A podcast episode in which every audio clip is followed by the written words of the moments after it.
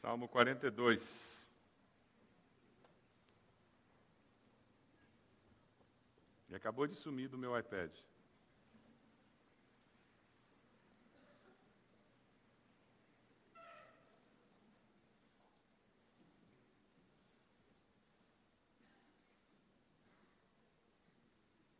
Só um minutinho. Tecnologia, quando funciona, é uma maravilha. Quando funciona.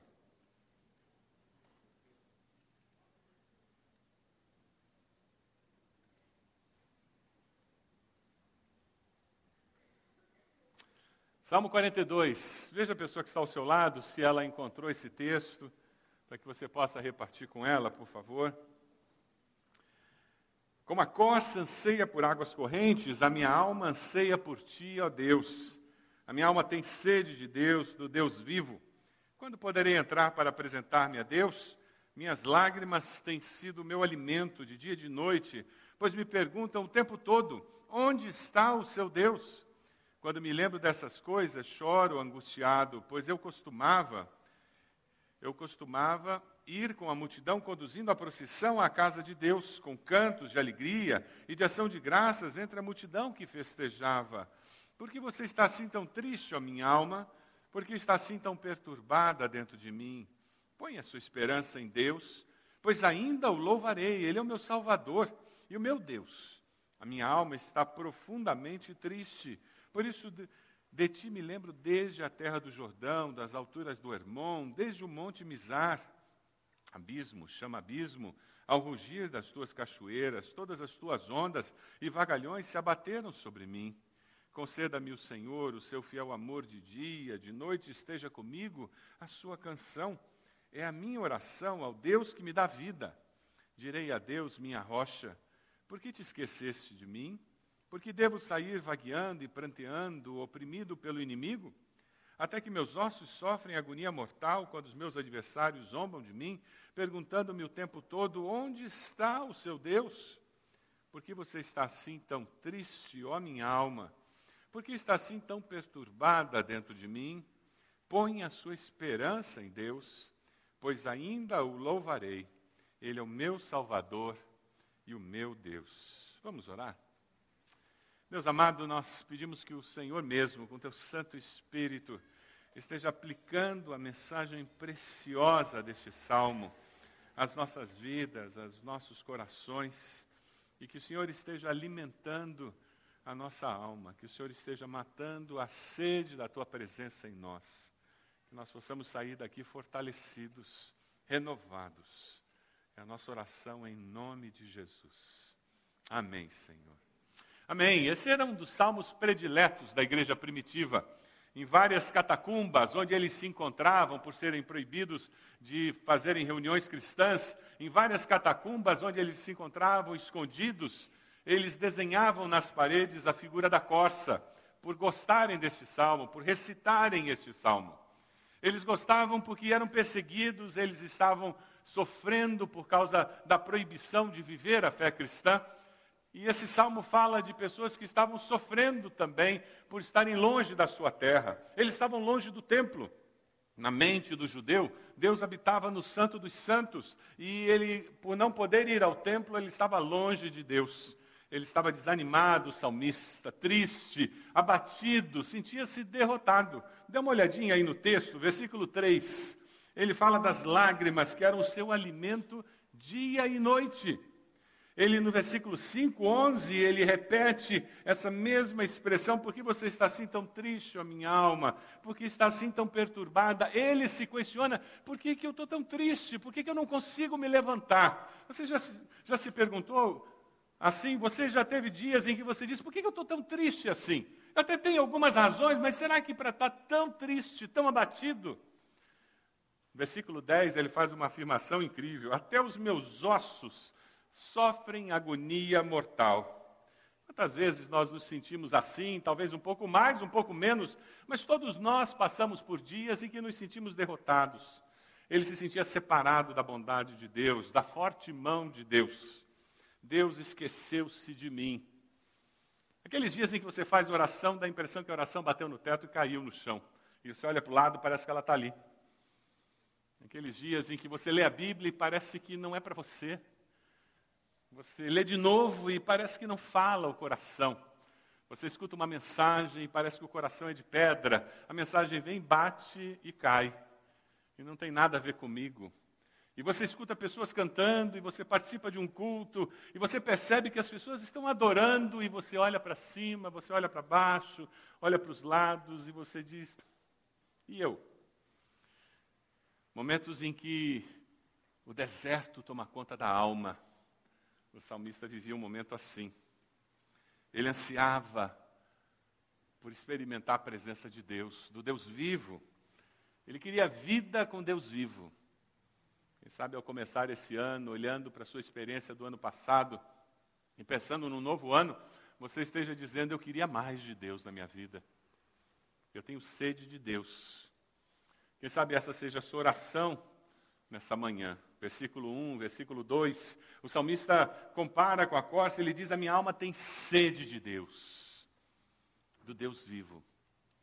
A sua alma tem sede de Deus, da presença de Deus.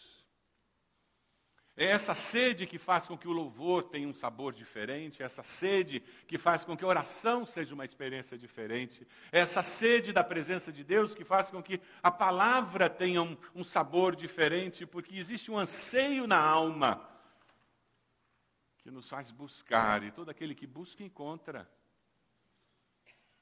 Quando não existe sede, existe simplesmente religiosidade. O salmista começa o salmo reconhecendo a sua fraqueza, a sua necessidade pessoal de Deus. É um excelente começo de um salmo, é uma excelente expressão para começar uma oração, é um excelente motivador para mudar de atitude. Ele reconhece que precisa de Deus. Você reconhece que precisa de Deus? Para ser pai, para ser esposo, para ser o profissional que você é. Você reconhece que precisa de Deus para ser membro de igreja, para liderar aquela célula que você lidera, para participar da atividade da igreja que você participa. Você reconhece que precisa de Deus. O fato de nós sermos abençoados por Deus com capacidade, com habilidades, com dons, muitas vezes se torna um problema porque produz autossuficiência e nós já não precisamos tanto de Deus e do Espírito Santo e nós já dependemos mais de nós. Você já reparou que quando o desafio é muito grande, nós oramos mais e nós pedimos mais ajuda de Deus e que quando o desafio não é tão grande, nós achamos que damos conta do recado. O salmista tinha uma consciência de que ele precisava do Deus vivo. E é interessante porque ele usa um referencial muito importante que é um grande segredo para despertar o nosso coração, para amolecer o coração endurecido, para nos fazer buscar a Deus. Veja os versículos 3 a 6. O referencial dele era o Deus do passado. Ele diz: A minha alma tem sede de Deus, e olha, eu sei qual é o Deus que eu quero. Aquele Deus que falou comigo no passado, as experiências anteriores com Deus eram uma garantia de que Deus existia e que Deus falava e que Deus podia reaquecer o seu coração. Você consegue se lembrar de experiências no passado que foram preciosas com o seu Deus? Você consegue enumerar algumas experiências que mudaram a sua vida, mudaram o seu curso de existência? Eu recomecei a ler um livro esse, esse mês, um livro que eu já li alguns anos atrás, e de vez em quando eu faço isso. Ao invés de ler um livro novo, eu pego um livro velho. E eu comecei a ler esse livro, mas no primeiro capítulo, Deus já me deu uma rasteira, me colocou de joelho. E eu comecei a pedir perdão a Deus. Foi uma experiência muito gostosa. Relembrando coisas que Deus já tinha feito na minha vida. E Deus trazendo de volta um calor no coração que eu estava precisando. Que coisa gostosa. Relembrar o que Deus já fez. Como Jacó poderia esquecer do seu Betel? Ah, como é que Moisés podia esquecer do mar abrindo? Aquela experiência não dava para esquecer. Esquecer do Monte Sinai, ele recebendo as tábuas da lei de Deus, não dava para esquecer. Como é que Paulo ia esquecer do caminho de Damasco? Dava para esquecer? Como é que você pode esquecer do dia da sua conversão, do seu batismo? Quem sabe aquele acampamento? Quem sabe aquele culto onde Deus se moveu de uma forma incrível. Ou quem sabe aquele período devocional que você teve em casa ou num parque. Qual foi o mover de Deus que vem à tua mente agora? Qual é o mover de Deus que vem à sua mente? Que não dá para esquecer. Algo do passado que aquece o coração. Você consegue lembrar? Algo do seu passado que aquece o seu coração? Conta para a pessoa do lado aí um pouquinho. Conta para ela, aquece o coração da pessoa que está ao seu lado agora. Rapidinho. Olha, eu me lembrei de que Deus agiu assim. Eu me lembrei que Deus agiu desse jeito. Você que está na internet, se tem alguém perto de você, conta para a pessoa também. Tá bom? Você que está na internet, conta para a pessoa aí do seu lado. Ou conta para a gente no chat. Mas conte para alguém. Todos nós temos uma história com Deus. Momentos em que o coração fica seco, temos que contar para alguém. Temos que ser relembrados dessa nossa caminhada com Deus.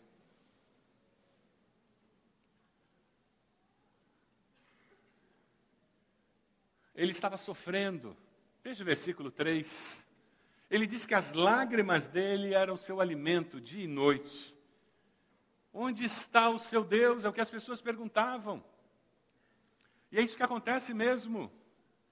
Quando nós fraquejamos na fé, as pessoas ao nosso redor começam a dizer: Ué, você não é crente? Ué, você não confia em Deus? Ué, crente age assim? Ué, discípulo de Jesus passa por dificuldade assim e dá uma baqueada? Mas pior do que as pessoas ao nosso redor é Satanás, o acusador, o inimigo das nossas almas. Ele nos acusa mesmo. E se você ainda não resolveu a questão de certeza de salvação, daí que ele detona você mesmo.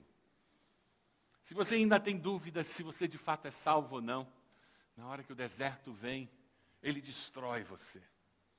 Há muitos anos atrás eu vi uma historinha, talvez você tenha ouvido também, de um lavrador que tinha muita, muita dificuldade com certeza de salvação. Ele vivia tendo dúvidas. Ele orava, entregava a vida dele a Jesus, aí passava um tempo e vinha dúvidas: será que eu sou salvo mesmo ou não? Será que Deus me perdoou mesmo ou não? Você já passou por isso? E ele vivia com essa luta e ele nunca sabia ao certo se era salvo ou se não era. Até que um dia ele teve uma ideia. Ele estava no campo, cultivando a terra que ele, que ele cultivava, e ele se ajoelhou e ele disse: Hoje é a última vez que eu vou me entregar a Jesus. Ele confessou Jesus, se arrependeu dos pecados. Ele pegou um pedaço de madeira, ele cravou no chão. E ele disse: Esse pedaço de madeira é a prova de que eu fiz uma decisão ao lado de Jesus. E continuou fazendo o trabalho dele. Lá pelo final do dia, de novo, aquelas dúvidas começaram a assolar. Porque a Bíblia diz que o diabo envia dardos inflamados na nossa mente. Você já teve essa sensação?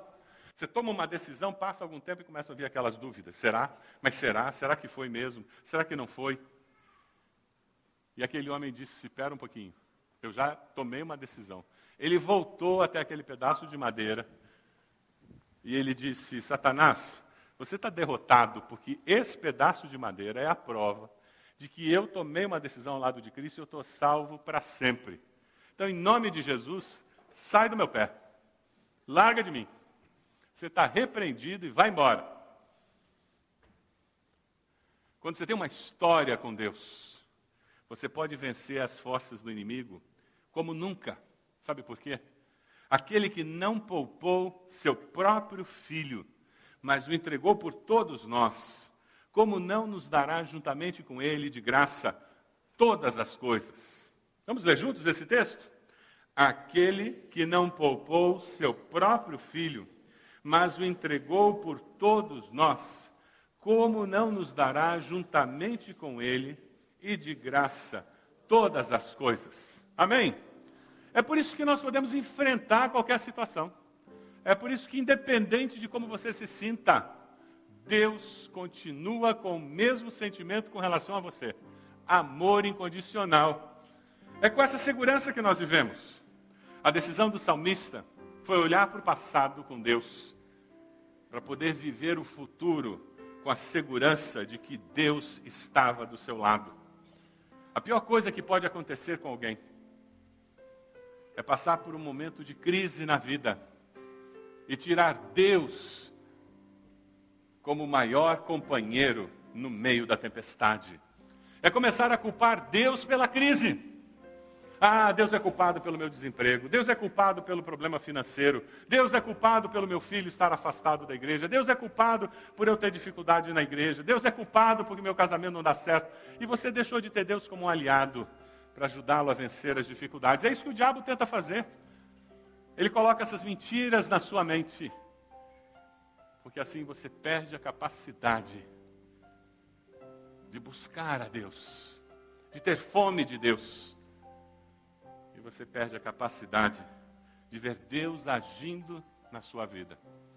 As lembranças produzem um nascer do sol na alma do salmista, que estava envolto até então na negra noite da angústia. Pare de viver no passado. Olhe para o futuro com confiança. Olha para a pessoa do lado e diz assim: para de ficar olhando para o passado. Para de ficar olhando para o passado. Olha para frente. Olha para frente. Põe a sua esperança em Deus, pois ainda o louvarei, Ele é o meu Salvador e o meu Deus. Vamos ler juntos esse texto? Ponha a sua esperança em Deus, pois ainda o louvarei, Ele é o meu Salvador e o meu Deus. Esse é um grito de fé, de confiança. Você sabe em quem você tem crido? Você sabe? Sim ou não? Vamos ficar de pé, nós vamos cantar esse hino. Uma estrofe, o coro. Vai cantar bem forte. Para valer.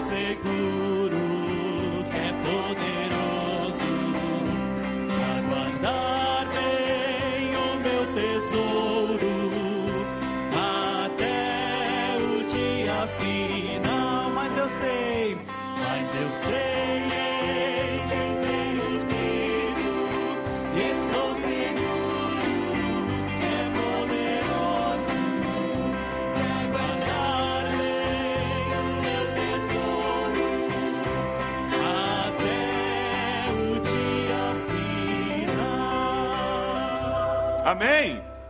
Pode sentar, gente. É com essa segurança que nós vivemos. O grito de fé do salmista deixa de lado as suas fraquezas, a sua angústia, as suas emoções, suas dúvidas. E ele olha para o alto. Ele olha para o autor e consumador da sua fé, para o Deus que permanece para sempre.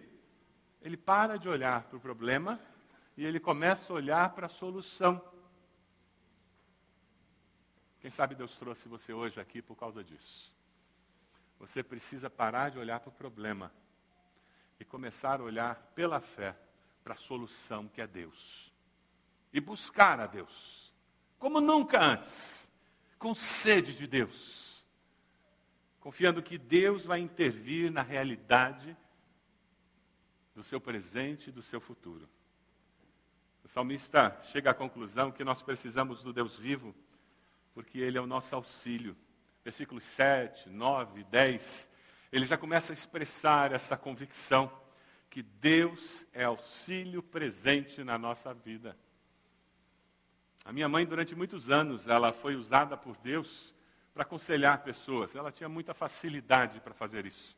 Tanto pessoas da igreja como pessoas que não eram da igreja. Era comum pessoas telefonarem, irem lá em casa, e ela sempre estava falando de como eu podia confiar em Deus, de como Deus ajudaria.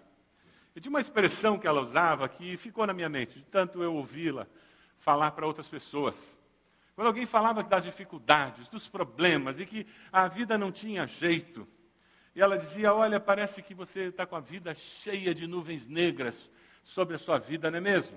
Parece que o seu céu é uma nuvem negra de tempestade.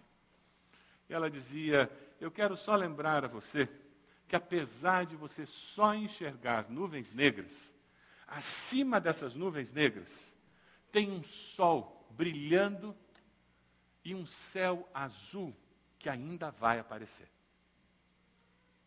Confie em Deus, porque um dia essas nuvens sumirão. Palavra de fé. Acima das nuvens, o sol continua a brilhar. Talvez você tenha a sensação de que não tem jeito, e era essa sensação que o salmista tinha naquele momento. Mas acima das nuvens negras, o céu continua azul, você que não vê. E o sol continua brilhando, você que não vê. Mas Deus continua cuidando de você. Deus continua intervindo a seu favor.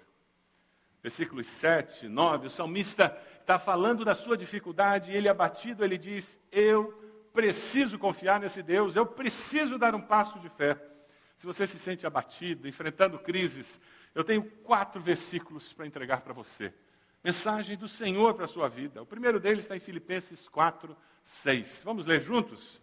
Não andem ansiosos por coisa alguma, mas em tudo, pela oração e súplicas e com ação de graças, apresentem seus pedidos a Deus. Amém? Serve esse? Esse é bom? Vamos para outro? Vamos lá, 1 Pedro 5, 7.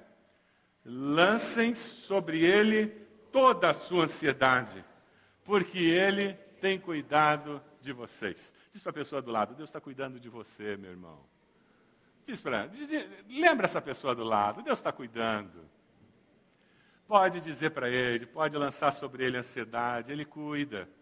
Filipenses 4, 7, vamos lá? E a paz de Deus, que excede todo entendimento, guardará o coração e a mente de vocês em Cristo Jesus. Você quer ter paz? Você quer ter paz? Busca a Deus. Busca a Deus com sede da presença de Deus. E a paz de Deus vai encher teu coração. E por fim, 2 Coríntios 4, 8, 9. Vamos lá? De todos os lados somos pressionados. Ficamos perplexos. Somos perseguidos. Abatidos Aleluia! Vamos ler de novo. Você tem que ler de novo, não tem? Tem que ler de novo. Vamos lá. De todos os lados somos pressionados, mas não desanimados. Ficamos perplexos, mas não desesperados. Somos perseguidos, mas não abandonados. Abatidos, mas não destruídos. Busque a Deus. Vale a pena. Com Ele, a nossa fé, o nosso ânimo é renovado. O Pai Celestial nos busca como filhos amados que somos. O desejo dele é ter um relacionamento íntimo conosco, para renovar nosso ânimo, a nossa vontade, a nossa disposição para viver a vida. Aí nós voltamos lá para os dois primeiros versículos do Salmo. Dê uma olhadinha aí. Versículos 1 e 2. Como a corça anseia por águas correntes, a minha alma anseia por ti, ó Deus. A minha alma tem sede de Deus, do Deus vivo. Versículo 8: Conceda-me, Senhor, o seu fiel amor de dia. De noite esteja comigo a sua canção. É a minha oração ao Deus que me dá vida. O primeiro passo para a vitória é sede de Deus. Não se contente com menos do que isso com racionalizações, com religiosidade aparente, ritos vazios, formalismo. Busque comunhão com Deus vivo. Não busque ter resposta para os seus problemas. Busque a Deus. Por causa de Deus. As respostas virão. Não busque solução para o seu problema financeiro. Busque a Deus. A resposta para a questão financeira virá. Mas não busque essa resposta. Busque a Deus a pessoa de Deus. A essência desse salmo é o valor de termos sede de Deus e não das bênçãos de Deus, não dos benefícios que vêm em termos de uma relação com Deus, não das vantagens que temos em ser crente em Jesus, mas da bênção de nos relacionarmos com Deus Todo-Poderoso, Criador dos céus e da terra, Senhor do universo. Jesus disse: Se alguém tem sede, venha a mim e beba. Quem crer em mim, como diz a Escritura, do seu interior fluirão rios de água viva. Se alguém tem sede, venha a mim e beba. Eu me lembro de Jesus dizendo: Vinde a mim, todos vós que estáis cansados e oprimidos, porque eu vos aliviarei. Tomai sobre vós o meu jugo e aprendei de mim, porque sou manso e humilde de coração.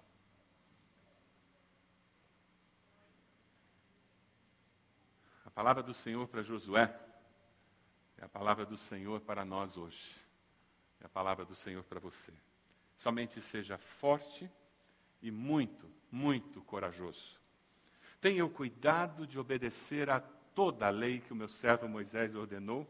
Não se desvie dela nem para a direita nem para a esquerda, para que você seja bem-sucedido por onde quer que andar. Não deixe de falar as palavras deste livro da lei e de meditar nelas de dia e de noite, para que você cumpra fielmente tudo o que nele está escrito. Só então seus caminhos prosperarão e você será bem-sucedido. Não fui eu que lhe ordenei? Seja forte e corajoso.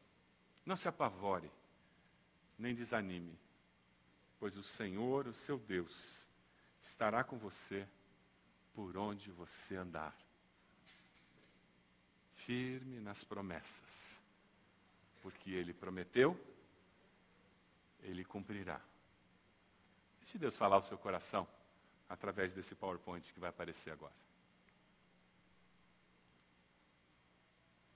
O PowerPoint, por favor.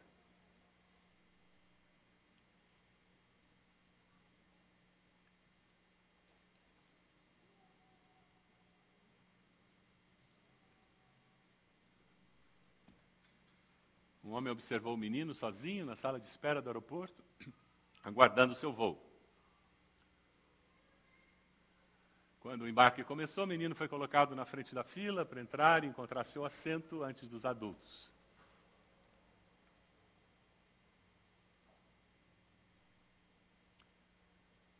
Ao entrar no avião, o homem viu que o menino estava sentado ao lado de sua poltrona. O menino foi cortês quando puxou conversa com ele e em seguida começou a passar o tempo colorindo um livro. Não demonstrava ansiedade ou preocupação com o voo enquanto as preparações para a decolagem estavam sendo feitas. Durante o voo, o avião entrou numa tempestade muito forte, o que fez que ele balançasse como uma pena, de, como uma pena ao vento. A turbulência e sacudidas bruscas assustaram alguns passageiros, mas o menino parecia encarar tudo com a maior naturalidade. Uma das passageiras, preocupada com aquilo tudo, perguntou ao menino: Você não está com medo? Não, senhora, não tenho medo, ele respondeu, levantando os olhos rapidamente do seu livro de colorir. Meu pai é o piloto. Existem situações em nossa vida que lembram um avião passando por uma forte tempestade. Por mais que tentemos, não conseguimos nos sentir em terra firme. Temos a sensação de que estamos pendurados no ar, sem nada a nos sustentar, a nos segurar, em que nos apoiarmos e que nos sirva de socorro. Nessas horas devemos lembrar com serenidade e confiança que nosso Pai é o piloto. Não é verdade? Três perguntas. A primeira delas, você pode declarar hoje com tranquilidade de alma que você vive com a certeza de que Deus não muda, de que Deus é o mesmo hoje e eternamente? Porque se você pode falar isso, a sua história fortalece a sua fé. Porque o Deus que atuou na sua vida no passado, continua atuando hoje e atuará no futuro. O Deus que me salvou continua de braços abertos, me acolhendo e me amparando. Deus sempre me dará vitória sobre as tribulações, porque Ele é fiel. Você vive com a certeza de que Deus não muda? Sim ou não? A segunda pergunta: você pode declarar que você vive com a segurança de que Deus é o seu auxílio? Você tem essa certeza? Auxílio permanente e poderoso? Você confia no poder de Deus? Em toda e qualquer situação, Deus está presente na sua vida para ajudar. Você tem certeza que nunca será abandonado por Deus ou rejeitado por Deus? Você vive com a segurança de que Deus é o seu auxílio. Isso faz toda a diferença. Terceira pergunta. Você pode declarar hoje que você vive com Deus, na sua presença a sua alma está satisfeita? Ou é com Big Brother que a sua alma se satisfaz? Ou é com aumento de salário que a sua alma se satisfaz? Ou é com São Jorge lá que a sua alma se satisfaz? Como é que a sua alma se satisfaz? É com videogame, é com Facebook? O que, que satisfaz a sua alma? Esse é o primeiro estágio para você descobrir se é Deus mesmo quem satisfaz. Você reconhece que precisa de Deus. Quem sabe hoje você precisa aceitar seu perdão, arrepender-se dos seus pecados e confessá-lo como Senhor e Salvador da sua vida. Três perguntas. Eu vivo com a certeza de que Deus não muda, vivo com a segurança de que Deus é meu auxílio, e eu vivo com Deus e a minha alma está satisfeita na Sua presença. Você pode exclamar como salmista: Por que você está assim tão triste, a minha alma? Por que está assim tão perturbada dentro de mim? Você pode dar esse grito de fé: Ponha a sua esperança em Deus, pois ainda o louvarei, Ele é o meu Salvador e o meu Deus. Você pode abaixar sua cabeça onde você está? Momento de consagração. Nós vamos cantar daqui a pouco que Deus é fiel. Enquanto nós estivermos cantando, você vai ser desafiado a sair do seu lugar e vir aqui à frente, colocar-se de joelhos, renovando o seu compromisso com esse Deus que é fiel. Quem sabe você chegou aqui esmagado pelas circunstâncias da vida. Você nem sabe direito por que, que você veio, mas você veio porque Deus tinha um projeto para você. E você precisa reafirmar a sua fé, a sua confiança em Deus. Você precisa renovar essa necessidade de ter sede da presença de Deus.